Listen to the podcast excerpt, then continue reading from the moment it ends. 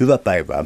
Täällä on tänään vieraana professori emeritus Ilkka Niiniluoto, ja me puhutaan siitä, mitä on hyvä elämä. Tartutaan heti aiheeseen ää, ikään kuin kronologisesti eri, eri ihmiskäsityksiin ja mitä tieteen jakoja tai filosofian jakoja siinä on sisällä. Ja lähdetäänkö tästä tunne itsesi kehotuksesta ja missä kontekstissa se on tullut jo historiallisesti mukaan? Joo, kiitos, kiitos vaan kutsusta tähän, tähän ohjelmaan, että ihmisestä ja ihmisen mahdollisuuksista ja hyvästä elämästä olen, olen halunnut kirjoittaa kirjan juuri tuolla, tuollaisella otsikolla ja, ja ko- koonnut siihen hyvinkin monenlaisia, monenlaisia teemoja. Ja nyt kun, kun katsoo, minkälaista kirjallisuutta tämmöisestä hyvästä elämästä kirjoitetaan, niin jos, jos menee kirjakauppojen filosofiahyllyihin, niin siellä on kiinalaista akupunktiota ja intialaista päähierontaa ja vaikka mitä. Että siis se on hyvin, hyvin kirjavaa se semmoinen elämäntaidon oppaiden tarjonta, mitä, mitä sieltä löytyy. Että, että itse, itse nyt kuitenkin lähestyin tätä niin kuin filosofian näkökulmasta ja silloin, silloin lähtökohtana on se, että minkälainen käsitys meillä on ihmisestä, minkälainen – minkälainen olentoihminen on, mitä kaikkea ulottuvuuksia hänessä on. Ja tämähän oli antiikin, antiikin filosofiassa teema, joka nousi erityisesti Sokrateen kautta iskulauseena tunne itsesi. Ja siitä, siitä lähtien voi sanoa, että, että ihminen on ollut filosofian keskeinen kohde.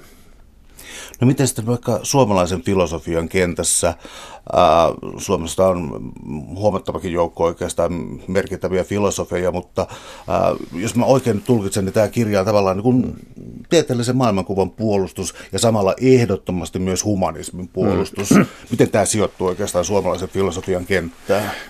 Joo, siis Suomessahan meillä oli pitkään vallitsi tämmöinen 1800-luvun idealistinen filosofian tausta ja ohjelma Snellman ja hänen, hänen oppilaansa edusti tämmöistä idealistista, idealistista ihmiskäsitystä, jossa todellisuus on henkeä ja, ja ihminen on, ihmisellä on kuolematon sielu. sielu. Ja sitten 1900-luvun alussa tuli niin uusia, uusia trendejä, naturalistisia katsomuksia. Edward Westermark – ammensi tämmöisestä evoluutioteoriasta näkemystä siitä, miten ihminen on, on kehittynyt. Ja, ja sitten Eino Kaila, joka oli, oli yhtä aikaa filosofi ja psykologi, niin hän, hän kirjoitti 34 teoksen persoonallisuus, joka on edelleen ihan mielenkiintoinen luettava. Siinä on monella tapaa, tapaa tarkasteltu näitä ihmisen ulottuvuuksia, mutta tämmöinen – voi sanoa, että tämä idealistinenkin tausta kyllä esiintystä meidän, meidän kulttuurifilosofiassa ja ihmisfilosofiassa. Eri Kalman kirjoitti ihmisen probleemi nimisen teoksen, jota hän kutsui filosofiseksi antropologiaksi, joka on aika, aika systemaattinen tarkastelu, mutta siinä on taustalla sellainen vähän niin kuin metafyysinen käsitys, että ihmisellä on joku sellainen ydin, muuttumaton ydin, ydinolemus, joka voitaisiin löytää jonkunlaisen filosofisen reflektion kautta. Ja Almanin oppilaisiin ehkä voi sitten lukea Sven Kruunin, joka taas edusti tämmöistä, hänellä oli teosofitausta ja kirjoitti, kirjoitti sitten ihmisen henkisistä ulottuvuuksista. Mutta minä, minä olen nyt niin kuin tosiaan lähtenyt tämmöisestä tieteellisestä maailmankuvasta ja tieteellisestä ihmiskäsityksestä. Ja, ja siinä, siinä kyllä edeltäjäni sitten teoreettisen filosofian professoreina mm, sekä Kaila että Oiva Ketonen niin kuin edusti semmoista naturalistista linjaa, jossa ei ajatella, että ihmisellä olisi mitään yliluonnollisia piirteitä tai ulottuvuuksia, että ihmisen, ihmisen, ihminen on, on niin kuin luonnosta, luonnosta kehittynyt, evoluution kautta kehittynyt olento, mutta että hänessä on kuitenkin, kuitenkin sitten niin kuin enemmän kuin se semmoinen pelkkä mekaaninen, materiaalinen taso, joka voitaisiin selittää fysiikan, fysiikan ja biologian avulla. Ja siinä, siinä suhteessa olen, olen tässä kirjassa yrittänyt näyttää, että voidaan, voidaan yhdistää tämmöinen naturalistinen ja humanistinen tarkastelutapa. Otetaan tälle Joo. yksi taustakysymys, Joo. eli se, että jos ajatellaan näitä ristiriitoja tai tällaisia, miten nyt sanoisi, fundamentaalisia näköeroja filosofian sisällä, niin sitten on sellaisen no, reduktion peikko, eli sellainen, että palautetaan joku ilmiö sitä edeltävälle tasolle, jokin psykologinen ilmiö johonkin ää, muuhun biologiseen ominaisuuteen, niin tota, minkälaisia, niin kuin, onko tämä naturalismin ja humanismin välinen erottelu kaikkein keskeisin? No se oikeastaan sitten kiteytyy semmoisiin erilaisiin niin kuin väli, välimuotoihin, joita voisi löytää tämmöisestä ja niin kuin jyrkästä materialismista ja sitten näistä idealistisista näkö, näkökulmista. Tässä, tässä hiljattain Hesarissa tiedetoimittaja kirjoitti semmoisen, semmoisen kolumnin, jossa, jossa hän sanoi, että, että tieteellisen maailmankuvan edustajatkin saattaa olla kaappidualisteja, että jos he uskoo, uskoo, että on tämmöinen ihmisen yhtenäinen minä, joka ohjaa käyttäytymistä ja että ihmisellä olisi vapaa tahto. Ja mm, minä en, en nyt tunnusta olevani kaappi, kaappidualisti. Siis dualisti olettaa, että on olemassa niin kuin henkeä tai sielua, joka on niin kuin irrallaan aineellisesta todellisuudesta. Että meillä voisi olla, olla ajatuksia ja, ja semmoisia mentaalisia ilmiöitä ilman, että samaan aikaan ne perustus johonkin, johonkin aineelliseen niin kuin ihmisen hermojärjestelmä ja aivotoiminta. Mutta mut sitten semmoinen, semmoinen teesi, jota, jota kyllä nyky, nykyfilosofiassa ja tämmöisessä neurofilosofiassa niin kuin radikaalit ajattelijat kannattaa, on se, että, että ihminen on pelkästään omat aivonsa. Ja kaikki muu on, on, on niin kuin turhaa oletusta, että ihmisellä ei ole oikeasti ajatuksia ja tunteita. Että meillä on vain näitä fysikaalisia tiloja, jotka voidaan sitten mitata jollakin, jollakin laitteella, aivokuvantamislaitteella tuolta, tuolta aivojen sähkökäyristä. Että tämän, tämän tapaisen materialistisen tämmöisen eliminatiivisen tai reduktiivisen materialismin haluan tässä torjua. Ja kannatan semmoista, semmoista näkemystä, että ihminen on, on tämmöinen kompleksinen ja monikerroksinen olento, jossa, jossa on niin erilaisia tasoja. Että ihminen on, on lihaa ja verta ja, ja niin hermojärjestelmää, mutta että ihminen on niin kompleksinen kokonaisuus ja kulttuurissa elävä olento, että hän sitten kykenee – oikeastaan siis jokainen lapsi, joka varttuu jossain kulttuuriympäristössä, niin oppii kielen. Ja inhimillinen kieli poikkeaa niin kuin eläinten tämmöisistä signaalikielistä siinä, että, ne, että meillä, on, meillä on tämmöisiä symboleja, joiden avulla me voidaan, voidaan niin ymmärtää maailmaa ja tehdä ero sen välillä, että mikä on mikä on minä ja mikä on ulkopuolinen maailma, mikä on sinä ja minä. Ja, ja että me ei eletä vain tässä ja nyt, vaan voidaan myöskin tajuta ajankulkua, ymmärtää se oma, oma menneisyys muistin kautta ja, ja sitten katsoa tulevaisuuteen. Että tämä on, tämä on niin se ihmisen luonteessa minusta sellainen keskeinen asia, joka ei oikein selity sitten ihan niillä radikaaleimmilla materialismin versioilla. Täällä on tänään siis vieraana Ilkka Niiniluoto, professori emeritus, ja meillä on aiheena, mitä on hyvä elämä, hyvän elämän filosofiaa.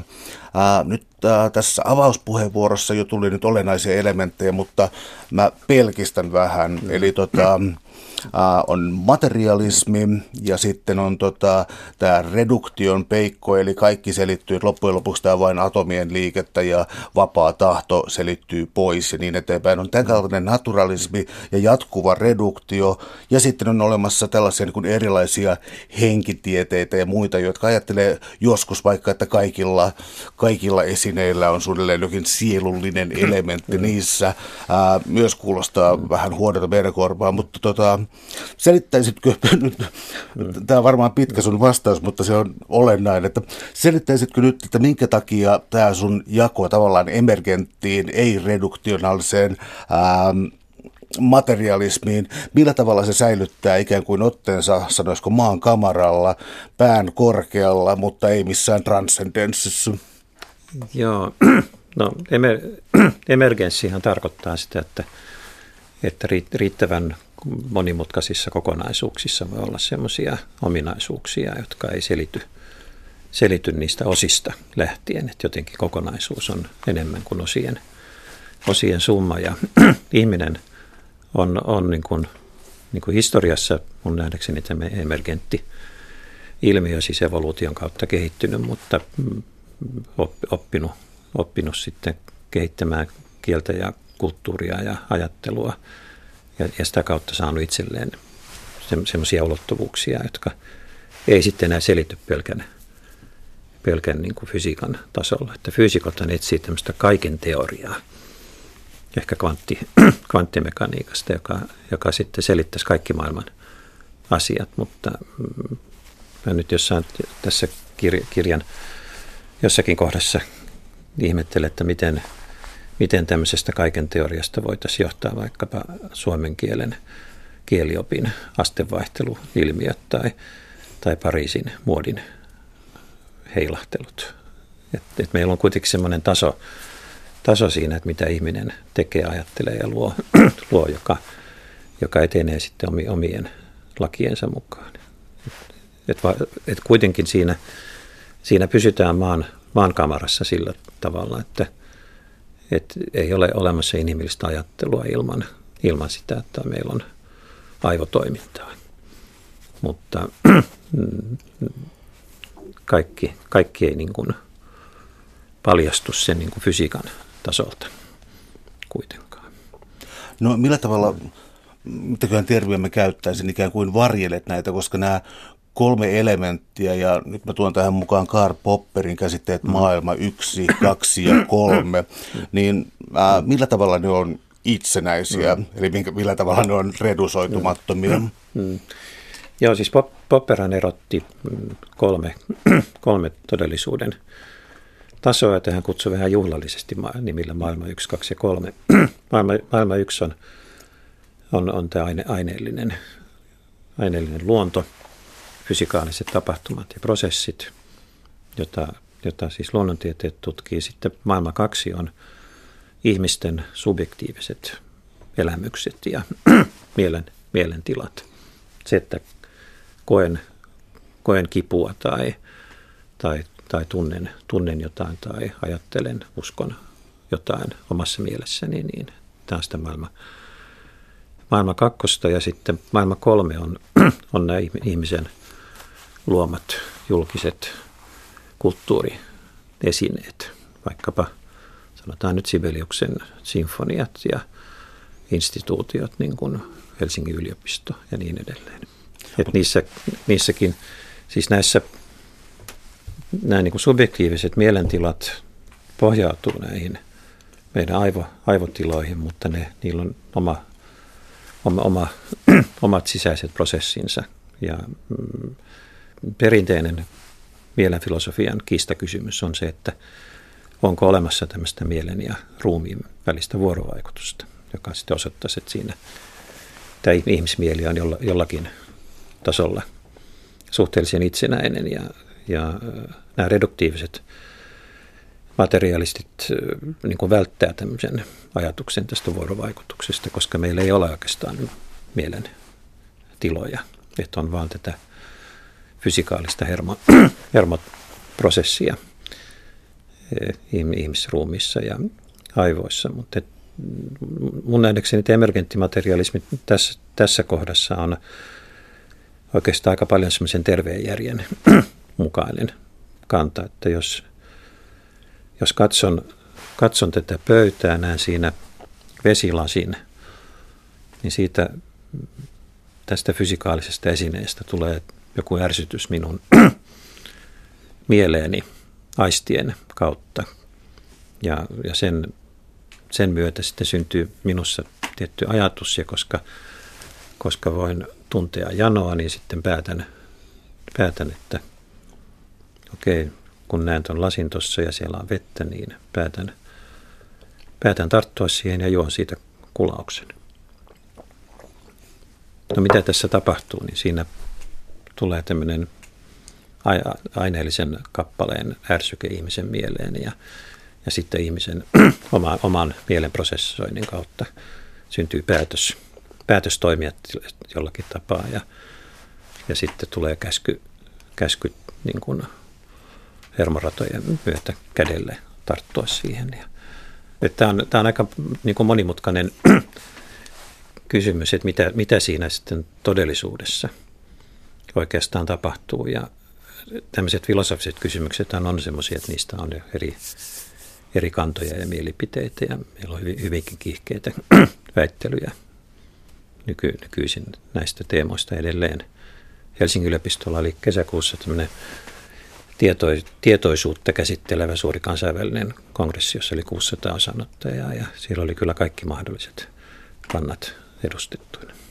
Kun tehdään sitten vielä näitä ihmiskuvia, mitä löytyy esimerkiksi naturalismin ja humanismin välillä, niin äh, syntyy tällaisia metaforia, mitä ihminen on. Ja äh, yksi keskeinen on varmaan niin kuin ihminen koneena mm. ja ihminen persoonana. Äh, Tämä koneena varmaan typistyy tähän reduktionismiin, mutta mitä oikeastaan tarkoittaa persoona? Mistä sellainen, onko se Kreikan hetkinen joku maski vai mikä se onkaan? Joo, persona, persona tarkoittaa oikeastaan naamiota, mutta se on, se on ollut, ollut pitkään, pitkään käytössä, jos, jos sieltä antiikista lähtien niin kuvaamaan niin kuin sitä ihmisen, ihmisen niin kuin luonteen kokonaisuutta. Ja ja me, meillä on filosofisia teorioita siitä, mitä, mitä persoonalla tarkoitetaan. Ja use, useimmiten persoonalta edellytetään tämmöistä jonkin, jonkinlaista autonomisuutta, itsenäisyyttä, kykyä, kykyä määrätä itseään. Ja siihen liittyy tämä vapaan tahdon, tahdon käsite, joka, joka sekin on monimutkainen filosofinen aihepiiri, mutta tässä kirjassa nyt puolustan, puolustan semmoista aika maltillista kantaa, että ihminen on kyllä luonnonlakien alainen, mutta silti kykenee harkitsemaan omia toimiaan ja, ja tekemään valintoja. Ja, ja, ja ihminen ei ole, ole niin kuin tämmöisten sisäisten yllykkeiden tai ulkoisten ärsykkeiden orja. Onko kieli, ainakin kirjassa tuli symbolinen järjestelmä aika voimakkaasti esiin. Että jos oikein luin, niin esimerkiksi, esimerkiksi kissa kyllä tunt, totta kai sillä on kippua, että se tuntee, muistaakin, mutta ei voi vaipua muisteluun tai, tai tietoisesti tietää, Joo. mitä tekee. Että ikään kuin tällainen äh, kognitio puuttuisi. Joo. Joo, siis tämä elä, eläinten, eläinten kognitiiviset kyvyt on, on, on semmoinen aktiivinen tutkimusaihe kyllä tällä hetkellä ja niitä, niitä on varmasti vähätelty. Joskus ajateltu, että elä, eläin, niin kuin Descartes 1600-luvulla sanoi, että eläimet on pelkkiä, pelkkiä koneita. Ikään kuin, että niillä ei olisi mitään, mitään niin kuin aistimuksia ja tuntemuksia ja jopa, jopa uskomuksia. Että kyllä musta voidaan hyvin, hyvin puhua siitä, että eläimillä on on, on tämmöistä mentaalista elämää. Ne kokee kipua ja niillä on uskomuksia ainakin semmoisessa merkityksessä, että ne osaa, osaa toimia tietyissä tilanteissa järkevällä, adekvaatilla tavalla, tavalla mutta että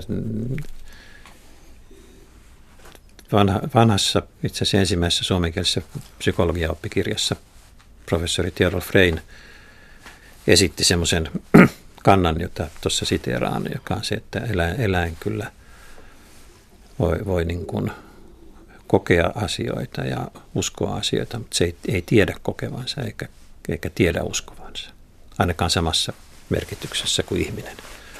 Ihminen tiedostaa itseään. Mutta jättää kyllä ihmiselle aika vastuun eläinten hyvinvoinnista. Kyllä, Onko siis on? ihmisellä on tietysti, tietysti paljon, paljon vastuuta siitä, että, että miten – miten eläimiä kohdellaan. Et siinä mielessä eläimet on tämmöisiä moraalisia kohteita. Että ihmisellä on, on, on tätä moraalista, moraalista vastuuta eläimistä ja siis erityisesti sitten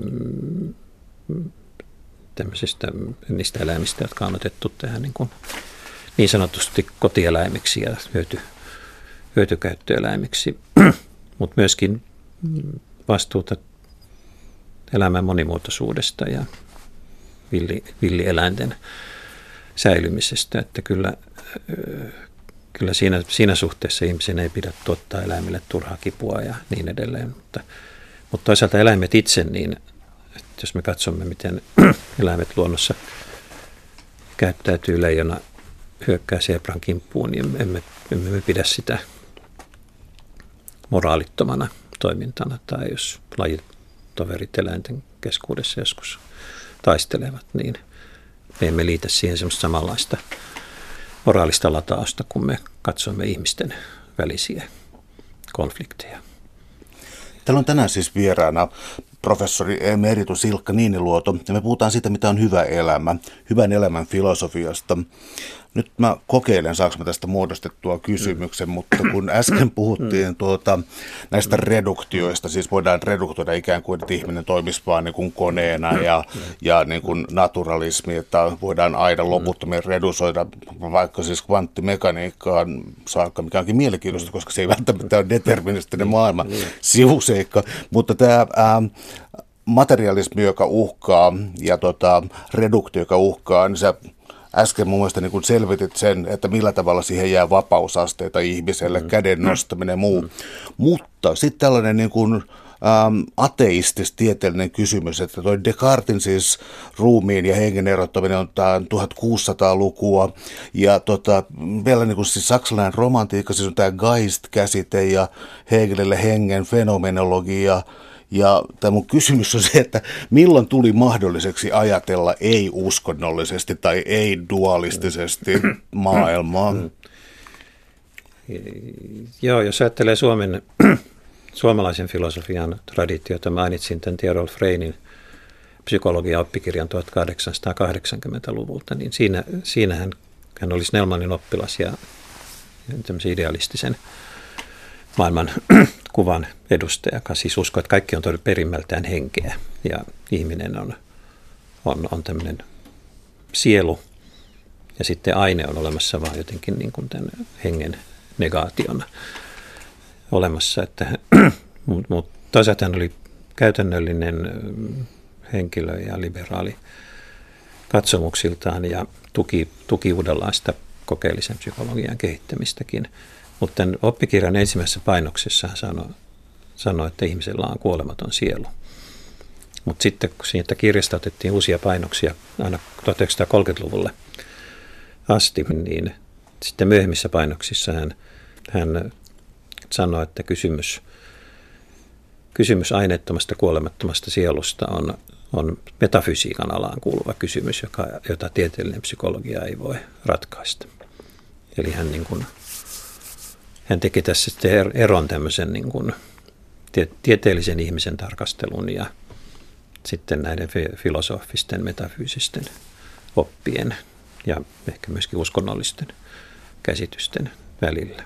Että kyllä, se, kyllä tämmöinen erottelu, erottelu niin kuin vakiintui siellä 1900-luvun alku, alkuvuosikymmenin. No miten sitten mm oppiminen, eli mm. tota, historiallinen perspektiivi on niin kovin laaja, mutta mm.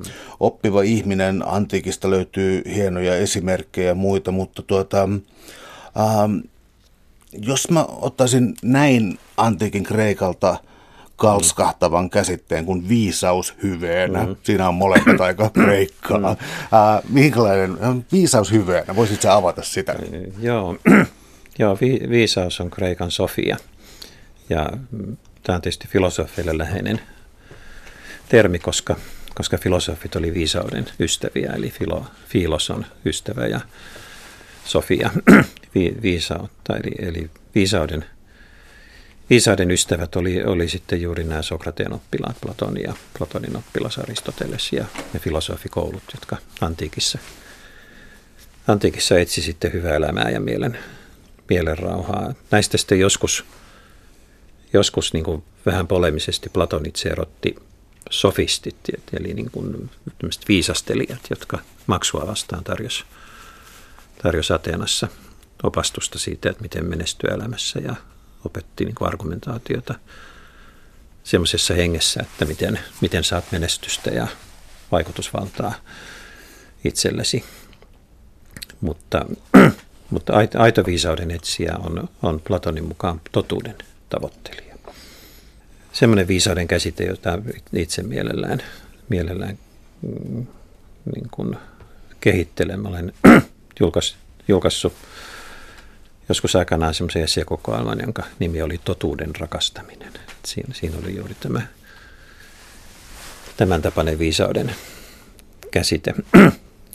Mutta jos katsoo, miten, miten sitten Aristoteles, jonka filosofiset teokset on, on nyt suomeksikin saatavissa yli 2000 vuoden odottelun jälkeen, niitä ei, ne, ne aika myöhään on käännetty tässä vasta viime vuosi, nyt tässä vuosituhannen vaihteessa, niin Aristoteles mm, niin kuin toisaalta, kun hän kirjoittaa tieteestä ja tieteen menetelmästä, niin siellä, siellä hän käyttää tämmöistä suppeampaa viisauden käsitettä, jossa viisaus on ihmisen järjen kyky, kyky etsiä totuuksia ja saavuttaa totuuksia. Se on tämmöistä, jota, jota sitten logiikka ja ajattelun taito ja tieteen metodit kuvaavat. Mutta sitten jos, jos katsoo, miten, miten tätä viisauden käsitettä aatehistoriassa on käytetty, niin siinä itse asiassa jo Aristoteleella tämä viisaus sisälsi sekä, sekä tämmöisen teoreettisen että käytännöllisen ulottuvuuden. Että Aristoteleelle ihmisellä on teoreettinen järki, jota käytetään totuuksien etsimisessä, ja sitten käytännöllinen järki, kreikan phronesis, joka on se kyky tehdä harkittuja päätöksiä ja valintoja oman toiminnan suhteen. Tähän mm, niin kuin toimintaan koskeviin valintoihin liittyy sitten niin kuin ihmisen luonteen hyveet. Eli, eli viisautta ei ole ainoastaan tiede ja tieteellisen tutkimuksen tekeminen ja totuuden etsintä, vaan, vaan myöskin koko se, koko se elämä, missä me teemme, teemme valintoja ihan arki, arkipäiväissäkin tilanteissa ja, ja nojaudumme silloin johonkin semmoiseen kykyyn, joka meillä on, on, on tehdä tämmöisiä valintoja. Aristoteleille se tämä harki, harkinta oli semmoinen lajityypillinen kyky ikään kuin laskea tämmöisiä praktisia päätelmiä. Kun, kun tiedetään, mitä tavoitellaan, niin sitten etsitään sopivia keinoja. Mutta mm, tietysti tämän mm, niin kuin hyvän, hyvän elämän kahtena ulottuvuutena niin kuin nämä tieto ja, tieto ja moraali tai, tai totuus, totuus ja, ja toiminta, niin että niiden pitää nyt sopivalla tavalla täydentää, täydentää toisiaan. Ja musta, musta on tärkeää, tärkeää, että kun puhutaan viisaudesta, niin se on laajempi kuin pelkkä tiedon käsite. Että siihen sisältyy tämä mora- moraali ja hyvä elämä myöskin. No jos porautuu sitten tässä tuota Aristoteleen ajatteluun, niin kun aihe on hyvä elämä, niin nyt tärkeä, tärkeä kysymys, siis aristoteelisuus ja myös nykypäivänä vaikuttava uusi aristoteelisuus, mutta eudaimonia, oppi hyvästä elämästä, tai miten se tarkkaan nyt kääntääkään, niin mitä on tämä oppi hyvästä elämästä? Joo, eudaimoniahan tarkoitti oikeastaan onnellisuutta ja ja Aristoteleen mukaan ihmisen, ihmisen perimmäisenä päämääränä on, on onnellinen elämä. Ja, mutta hän, hän kuitenkin, kuitenkin sitten torjui tämmöisen hedonistisen näke, näkemyksen, jonka mukaan onnellisuus on, on nautintoa. Ja sitten torjui myöskin rikkauden tavoittelun, että onnellisuus ei ole, ole sitä, että meillä on paljon, paljon rahaa ja varallisuutta. Että onnell, hänelle tämä onnellisuus on, se on niin toisaalta semmoinen, se ei ole tämmöisiä niin kuin hetkellisiä tunne, tunnetiloja, niin kuin voisi ajatella, että olen, olen onnellinen, kun, kun syön hyvää ruokaa tai rakastan tai, tai muuta tämmöisiä niin episodeja elämässä, vaan onnellisuus on, on niin kuin sen elämän kokonaisuutta kuvaava. Että olen, joka ehkä voidaan sitten elämän loppukaaressa sanoa, että olen elänyt hyvän, hyvän elämän. Että silloin voidaan arvioida, että mitä on elämän aikana tehnyt ja, tehnyt ja saanut aikaan. Mutta Aristoteleelle sitten onnellisuus oli viime, viime kädessä niin kuin ihmisen olemuksen mukaista ajattelua. Eli, eli tämä, tämä oli niin kuin intellektuaalisti siinä mielessä, että, että ihmisen korkeinta hyvää on tämmöinen teoreettinen, teoreettinen ajattelu, totuuden, totuuden rakastaminen ja totuuden omistaminen.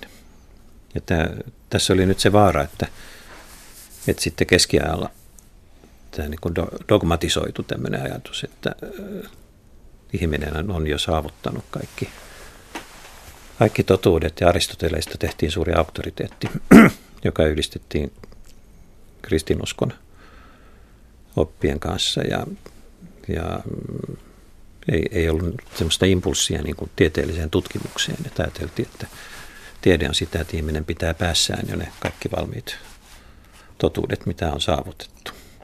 Ja tieteen, tieteellinen koulutus on sitten, että opetetaan ne valmiit totuudet ja keinot, millä ne muistetaan ja järjestetään ihmisen mielessä.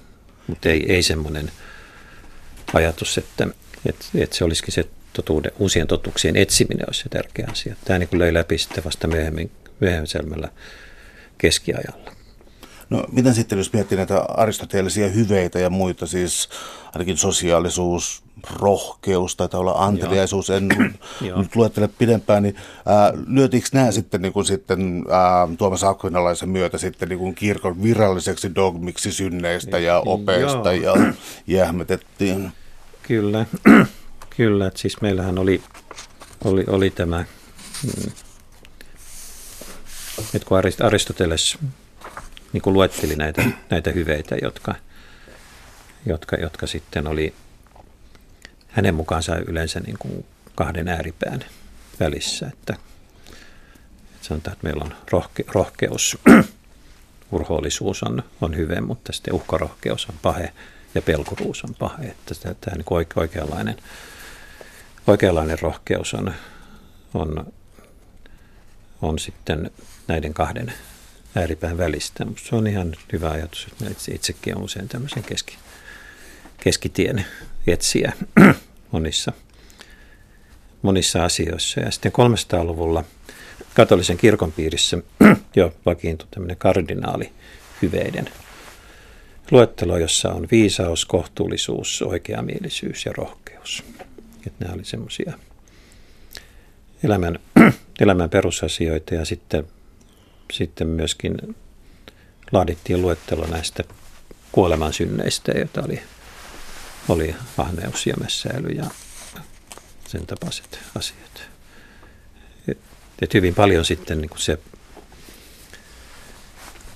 keskiajan eti, etiikka, jota, jonka sitten Tuomas Akvilulainen hyvin pitkälle kiteytti, niin perustui juuri tämmöisiin hyveiden ja paheiden tarkasteluun. Ja on mielenkiintoista, että nyt tässä uusi aristotelismissa on, on niin uudestaan etiikkaa haluttu rakentaa just näiden hyveiden ja paheiden niin kuin tarkastelun pohjalle. Että tämä on sellainen etiikan, etiikan aika, aika suosittukin linjaus.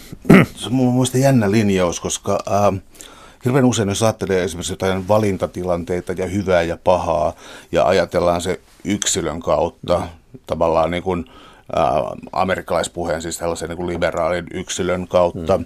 niin tota, tässä uusta aristoteellisuudessa mm. tulee mukaan se, että ihminen on vääjäämättä yhteisön osa, mm. ja siihen tulee tällainen mm. yhteisöllinen aspekti. Äh, pidätkö tätä hedelmällisenä kehityskulkuna filosofiassa? Joo, siis Aristoteles on kun hän sitten esitti näitä ihmisen määritelmiä, niin toisaalta ihminen on rationaalinen eläin, eli, eli niin kuin järjellä varustettu olento ja kyky, kykenee siis tähän teoreettiseen ja käytännölliseen harkintaan, mutta sitten Aristoteles myöskin, kun hän kirjoitti nämä eri alojen perusteokset, niin etiikan ja politiikan myöskin, niin hän, hän sanoi, että ihminen on poliittinen eläin. No polis on, on Kreikan kaupunkivaltio. Siitä tulee tämä meidän politiikka.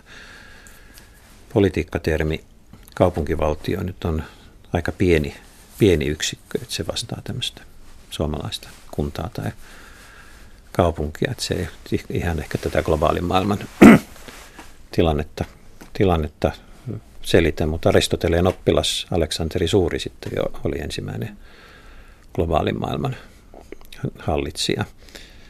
Mutta ky, pidän kyllä tärkeänä tätä, että siis jos, jos katsotaan niin kuin ihmisen, ihmisen ulottuvuuksia ja hyvän elämän niin kuin mahdollisuuksia, niin että ihminen ei ole tämmöinen erillinen saareke, joka voitaisiin selittää, selittää niin kuin hänen yksilöllisestä kokonaisuudestaan, joko ruumista tai hänen aivoistaan, vaan hänellä on siis se yhteys, yhteys siis ympäröivään kulttuuriin, jota kautta hänestä tulee niin kuin ihminen ja persoona vasta. Vasta sitten, kun hän, hän siis oppii, oppii kielen ja kehittyy, kehittyy sitten vähitellen. Ihmisillä on hyvin pitkä lapsuus, mutta hän niin kuin tietyillä askeleilla sitten kypsyy ja, kypsyy ja kasvaa sen oman, oman yhteisönsä jäseneksi. Eli ihmisellä on hyvin moninkertaisia identiteettejä sitten tämän kautta, että me olemme, olen, olen itse töölöläinen ja helsinkiläinen ja suomalainen ja eurooppalainen ja maailman kansalainen ja filosofi ja niin edelleen. Siis meillä on, on, on tämmöisiä, tämmöisiä erilaisia niin viitekehyksiä tai taustoja, joiden kautta me sitten identifioimme itseämme. Ja, ja kyllä tämä ihmisen hyvä, hyvä elämä ja ihmisen, ihmisen hyveet sitten, niin kyllä minusta siinä on tärkeää, että katsotaan sitä, sitä yhteisöllisyyttä ja tässä kirjassa minulla on luku niin kuin eti, etiikasta ja oikeusjärjestelmästä niin kuin esimerkkeinä siitä, että miten, miten ihminen on sitten, tai siis kykenee luomaan semmoisia yhteisiä toimintaa koskevia pelisääntöjä. Mä ajattelin just tätä, että siirrytään tähän. Täällä on siis tänään vieraana professori emeritus Ilkka Niiniluoto. Puhutaan siitä, mitä on hyvä elämä, hyvän elämän filosofiaa. Meillä on ollut, siis ollut taustalla erilaisia ihmiskäsityksiä ja vältetään reduktiota ja liikaa hengenvoimaa. Sitten ollaan puhuttu oppimisesta viisaushyveenä erityisesti, johon kuuluu myös koulutus. Ja nyt siis eettinen ihminen, eli... Ähm, Tullaan kolmanteen jättiläismäinen lohko. Eettinen mm. ihminen, ähm, käytät otsikkoa, joka on niin kuin monille tuttu, mutta mukaelma siitä, eli hyvän ja pahan välillä, kun tekisi mieli korjata siihen, niin kun eikö se ollutkaan mm. yläpuolella tai muuten. No, Nietzsche, Nietzsche puhui hyvän ja pahan tuolla puolen. Tuolla puolen, Mutta kyllä ihan tahallani kirjoitin sen, että hyvä ja pahan välillä, että ihminen ihminen nähdäkseni ei voi, ei voi mennä tämän hyvän ja pahan niin kuin valintatilanteen ulkopuolelle. Että kyllähän joutuu, joutuu, niin kuin, joutuu tekemään valintoja niin kuin omien tekojensa osalta. Että, että hyvä, hyvän ja pahan osalta niin me, meillä on paljon sellaisia tarkastelutapoja, jossa joten, jotenkin nämä kysymykset joten joko palautetaan johonkin uskonnolliseen järjestelmään, ajatellaan, että hyvää on se, mitä jumalat tahtovat ja määräävät. Ja meillä on kristinuskon traditiossa Mooseksen laki ja kymmenen käskyä ja se, se niin kuin kertoo, mitä, mit, mitä on hyvää ja, hyvä ja oikea. Sitten meillä on sellaiset tarkastelut, jossa, jossa hyvästä ja pahasta tehdään tämmöisiä niin kuin olioita. Ja tämähän on sekä uskonnossa meillä on hyvät, hyvät henget ja suojelusenkelit ja, ja pahoja, pahoja ö, olioita, saatanat ja pahat henget ja riivaajat ja niin edelleen. Niin kuin personifioidaan tämä hyvä ja paha. Ja, ja taiteessahan tämä on erittäin, niin kuin, siis voi olla hauskakin tapa niin kuin havainnollistaa asioita tämmöisen personifikaation kautta, mutta se, se myöskin niin kuin mystifioi tämän, tämän aiheen, että musta hyvä ja paha on semmoisia semmoisia ihmisen tekoja koskevia luonnehdintoja, että joku, joku teko on, on, on hyvä ja toinen on paha ja, ja meidän pitäisi niin kuin luokitella enemmän ihmisen tekoja kuin sitten liittää ne joihinkin, joihinkin olioihin. Mutta sitten kun puhutaan hyveistä, niin hyveet ihmisellä on kuitenkin semmoisia taipumuksia sitten tehdä hyviä valintoja. Et luonteen, luonteen hyveet on tämmöisiä ja luonteen paheet on, on, on vastaavasti taipumuksia tehdä, tehdä niin kuin sellaisia valintoja. Mutta viime kädessä nekin niin kuin palautuu sitten näiden yksittäisten, yksittäisten tekojen arviointiin. Tässä kirjassa on valtavasti tärkeitä kohtia. Tässä näkee sun pitkän uran ja siis monipuolisuuden tässä, jos niin kuin näin tällaisia arvioita sehän antaa. Ää, yksi juttu, mikä onko tehnyt oikea tulkinnan, että tämä on sulla hyvin keskeinen, koska mun mielestä sellainen kuva, eli etiikka ilman uskontoa, joka niin kuin koostuu sellaista kummallisesta luulosta, että uskonto pitäisi etiikkaa kasassa. Ja sulla on tästä sitten niin kuin maallinen näkemys. Joo, Joo siis tämän, tämän kirjan semmoisena oikeastaan semmoisena läpikäyvänä taustaajatuksena on, on se, että hyvä elämä on mahdollista ilman, ilman uskontoa en, en nyt siis tämän, tämän kirjan puitteissa varsinaisesti harjoita sellaista uskonto, uskontokritiikkiä, josta olen jossakin muissa yhteyksissä ehkä enemmänkin kirjoittanut, mutta, mutta tässä, tässä nyt peruslähtökohta on se, että, että jos halutaan ymmärtää maailmaa ja ihmistä ja sitten ihmisen elämää, niin me ei, me ei tarvita, tarvita oletusta siitä, että, että olisi uskonto voisi selittää ja ratkaista, ratkaista asiat. Ja mm, tämä näkyy sekä näissä pohdiskeluissa ihmisen, alkuperäistä ihmisen tästä luonteesta, josta puhuttiin aikaisemmin, aikaisemmin tänään ihmisestä evoluution tuotteena. Tämähän on tietysti edelleen kiistalainen aihe, että, että on, on, on näitä kreationistisia ja älykkään suunnittelijan teorioita, jotka esittää tois, toisenlaista näkemystä, mutta sitten erityisesti etiikan osalta niin on aika tavallista ajatella, että, että jos puhutaan etiikasta, niin sitten täytyy kutsua paikalle pappi, joka löytää sen ratkaisun jostain raamatun tekstistä tai kirkon traditiosta. Ja itse, itse kyllä, kyllä niin kuin tässä, tässä puolustan kantaa, että on tämmöinen sekulaari humanistinen etiikka on mahdollinen ja etiikka on, etiikka on järjestelmä periaatteita, joita ihmiset luo niin kuin oman yhteisönsä toiminnan hyväksi. Ja, ja, ja siltä kannalta me voimme perustella sitten, että meillä on hyviä eettisiä periaatteita, älä, älä varasta, älä tapa, niin edelleen, jotka, joista tulee niin kuin tämmöisiä sosiaalisia normeja ja velvollisuuksia, koska se on, se on se tapa, jolla sitten me voimme pitää yllä tätä meidän, meidän yhteisöä. Ja silloin ei, ei tarvita sitä, sitä niin kuin, ikään kuin uskonnon auktoriteettia tämmöisten, tämmöisten sääntöjen taakse se on jännä, koska siis mä oon oppinut melkein päinvastaisen määritelmän tavallaan niin kuin uskonnon ja etiikan ilmaisusta. Tämä on varmaan italialainen filosofi Giorgio Agamben ja tuota, mm. äh, hänellä on sellainen määrittely, siis, niinku, että, että siis uskonnollinen, sanotaan sitten vaikka tylysti taivaspaikan varaaminen tai jotain, niin uskovaisen hyvyys on aina välineellistä ja tällaista, niin. niin kuin, että täytyy olla ateisti, jotta voisi toimia eettisesti. niin.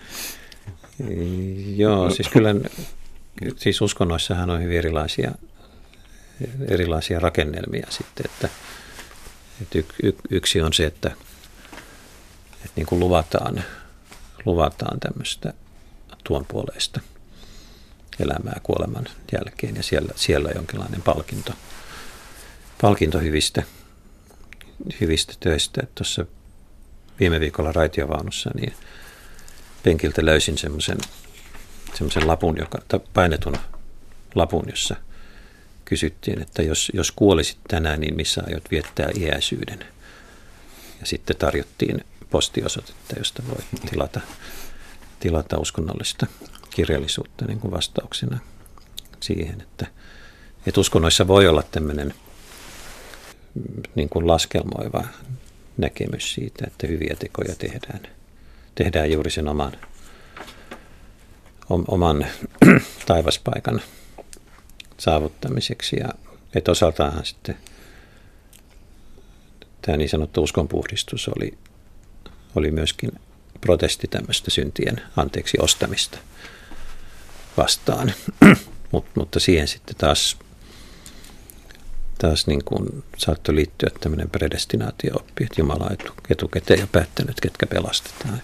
Tuntuu sekin, sekin o, o, niin kuin oudolta kannalta, että musta, musta niin kuin etiikka koskee tätä, tätä meidän elämää, joka on se ainutkertainen äärellinen elämä, mikä, mikä meillä on, ja se, se tulee elää mahdollisimman, mahdollisimman hyvin. Mä yritän koota nyt tällaisen ison kysymyksen, joka vastaisi moneen asiaan, koska se käsittelee toimivaa ihmistä ja sen alla tota, sellaisia käsitteitä kuin medikalisaatio, terveys, ää, työn ilo ja muuta. Ja tästä tota, ehkä se mun kysymykseni on se, Ää, ensinnäkin tämä koskee Suomea, ja niin kuin mitä tilastoja suomalaisten onnellisuudesta ja muusta on. Ja sitten tässä niin kuin voisi lukea jonkun kulttuurikritiikin, ää, että kaikki on ikään kuin ei ole julkista tilaa enää, vaan niin kuin kaikki mm. kääriytyy kotiin tai jollaista mm. ää, sellaista. Tota, eli mä lähinnä, mä tiivistän tämän näin, että kun onnellisuuskysymyksissä noin 80 prosenttia suomalaisista vastaa olevansa hyvin tai melko onnellisia, niin onko onni suhteellisen triviaali asia filosofialle? Mm. Joo, no onnellisuus on, on, on jotenkin aika muodikas, muodikas asia ja niin kuin, niin kuin sanoin meillä kirjakaupassa, kun menee filosofia hyllyyn, niin sieltä löytyy näitä onnellisuusoppaita, jotka kertoo, mistä, miten voidaan elää niin kuin nautinnollista elämää. Tämä on niin kuin se onnellisuuden käsite ja, ja mm, aikakauslehdet, televisio, ohjelmat on täynnä semmoisia elämäntapa-ohjelmia, jossa, jossa se onnellisuus löytyy, löytyy terve, terveellisestä elämästä tai hyvästä ruoasta tai, tai seksuaalisuudesta tai joltakin tämmöiseltä erityiseltä, erityiseltä alueelta. Mutta että se, mikä, mikä sitten mua on tuossa kiinnostanut, on, on, on se, että, että onko, onko onni vähän niin kuin ylimainostettu asia kuitenkin. Että mulla, mulla on taipumusta hyväksyä tämmöinen, ei, ei ihan yhtä tiukassa mielessä kuin Kant, Kant sitä ajatteli, mutta tämmöinen kant, kantilainen ja snellmanilainen velvollisuusetiikka että ihmisen, että jos ajattelee tätä äärellistä ihmiselämän kaarta, niin, niin silloin siihen hyvään elämään kuuluu se, että, että jokainen ihminen kehittää omia, omia kykyjään mahdollisimman paljon ja oppii, oppii uusia asioita koko elämänsä ajan, siis tämä elinikäisen oppimisen periaate. Ja sitten, että hän tekee työtä, työtä semmoisella sektorilla, jonka, jonka kokee merkittäväksi ja tärkeäksi. Ja musta, musta semmoinen, siinä, siinä suhteessa tämä niin sanottu luterilainen työnetiikka, musta on hyvä, että siinä annetaan arvoa kaikille, kaikille työnteolle ja ihmisen aktiivisuudelle. Että nämä, on, nämä on tämmöisiä niin kuin asioita. Ja tämä on, tämä on jotenkin se ensisijainen asia. Että se onnellisuus on sitten sitä, että kun on kun on kehittänyt itseään, on, on tehnyt, tehnyt työtä ja myöskin toiminut muiden ihmisten kanssa ja antanut oman panoksen myöskin muiden menestymiseen, niin sitten voi olla tyytyväinen elämään ja onnellinen. Mutta se on niin tulos, tulos siitä hyvin elä, elämästä, eikä se varsinainen päämäärä, joka, että meidän pitäisi koko ajan olla joka hetki onnellisia. Onnellisuuden tila on mullekin hieman vieras, mutta tuota, merkityksellisyys on niin. paljon tärkeämpää. Niin. Mutta ähm, jos mä tätä sun kirjan loppupuolta ajan takaa, niin siis mm. sieltä löytyy siis sellaista, onko se selkeä hahmo, koska siellä on, niin kun, siellä on yliopistolaitoksen syntyi sitten tällainen niin kuin mm. Bildungsbürger, tällainen sivistysporvari, joka niin kuin mm. Kirjaimellisesti hautaa, tai siis ei hautaa, mutta kirjaimellisesti kuolinvuotelee saakka lukee ja sivistää niin. itseään. Onko tämä jokin tällainen malli, joka... Ää, joka on todella, todella niin kuin tavallaan esiintynyt ja nyt sitten kaivattaisiin sitä takaisin. En halua kuulostaa konservatiivilta, että kaivataan takaisin, mm. vaan niin kuin, se olisi oikeastaan aika radikaali ajatus, jos mm. tehtäisiin niin.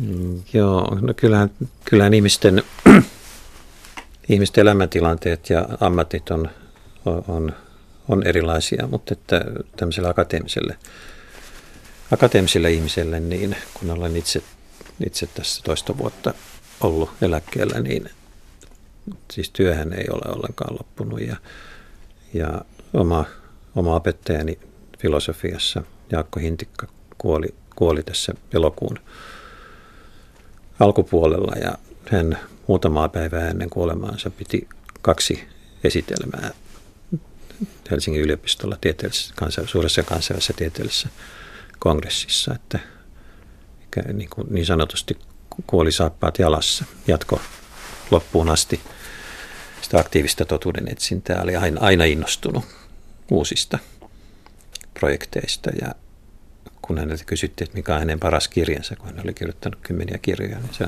hän aina sanoi, että se on se seuraava kirja, että hän on, hän on, hän on tekemässä. Että, että tämmöinen elämän ihanne, siis aktiivinen, aktiivinen koko, koko elämänkaaren ajan, niin, niin voi ehkä toteutua vähän eri tavalla eri, eri, erilaisten ammattien piirissä. Että, että tutkija voi tosiaan tehdä sitä minkä ikäisenä tahansa, jos vaan terveyttä, terveyttä riittää. Mutta kyllä, kyllä tuossa kuvaa myöskin sitä, sitä ilmiötä, joka, joka meillä nyt on, että ihmisten elinkaari on, on pidentynyt. Meillä on eliniän odote on paljon, paljon suurempi kuin aikaisemmin ja, ja meillä on tämä niin sanottu kolmas ikä, suunnilleen siitä 65 lähtien on, on näitä virkeitä eläkeläisiä, jotka edelleen kaipaa aktiivista toimintaa. Ne pitäisi löytää sitä elämän, elämän merkitystä ja mielekkyyttä. Suuret kiitokset keskustelusta Ilkka Niiniluoto. Oli ilo. Kiitos.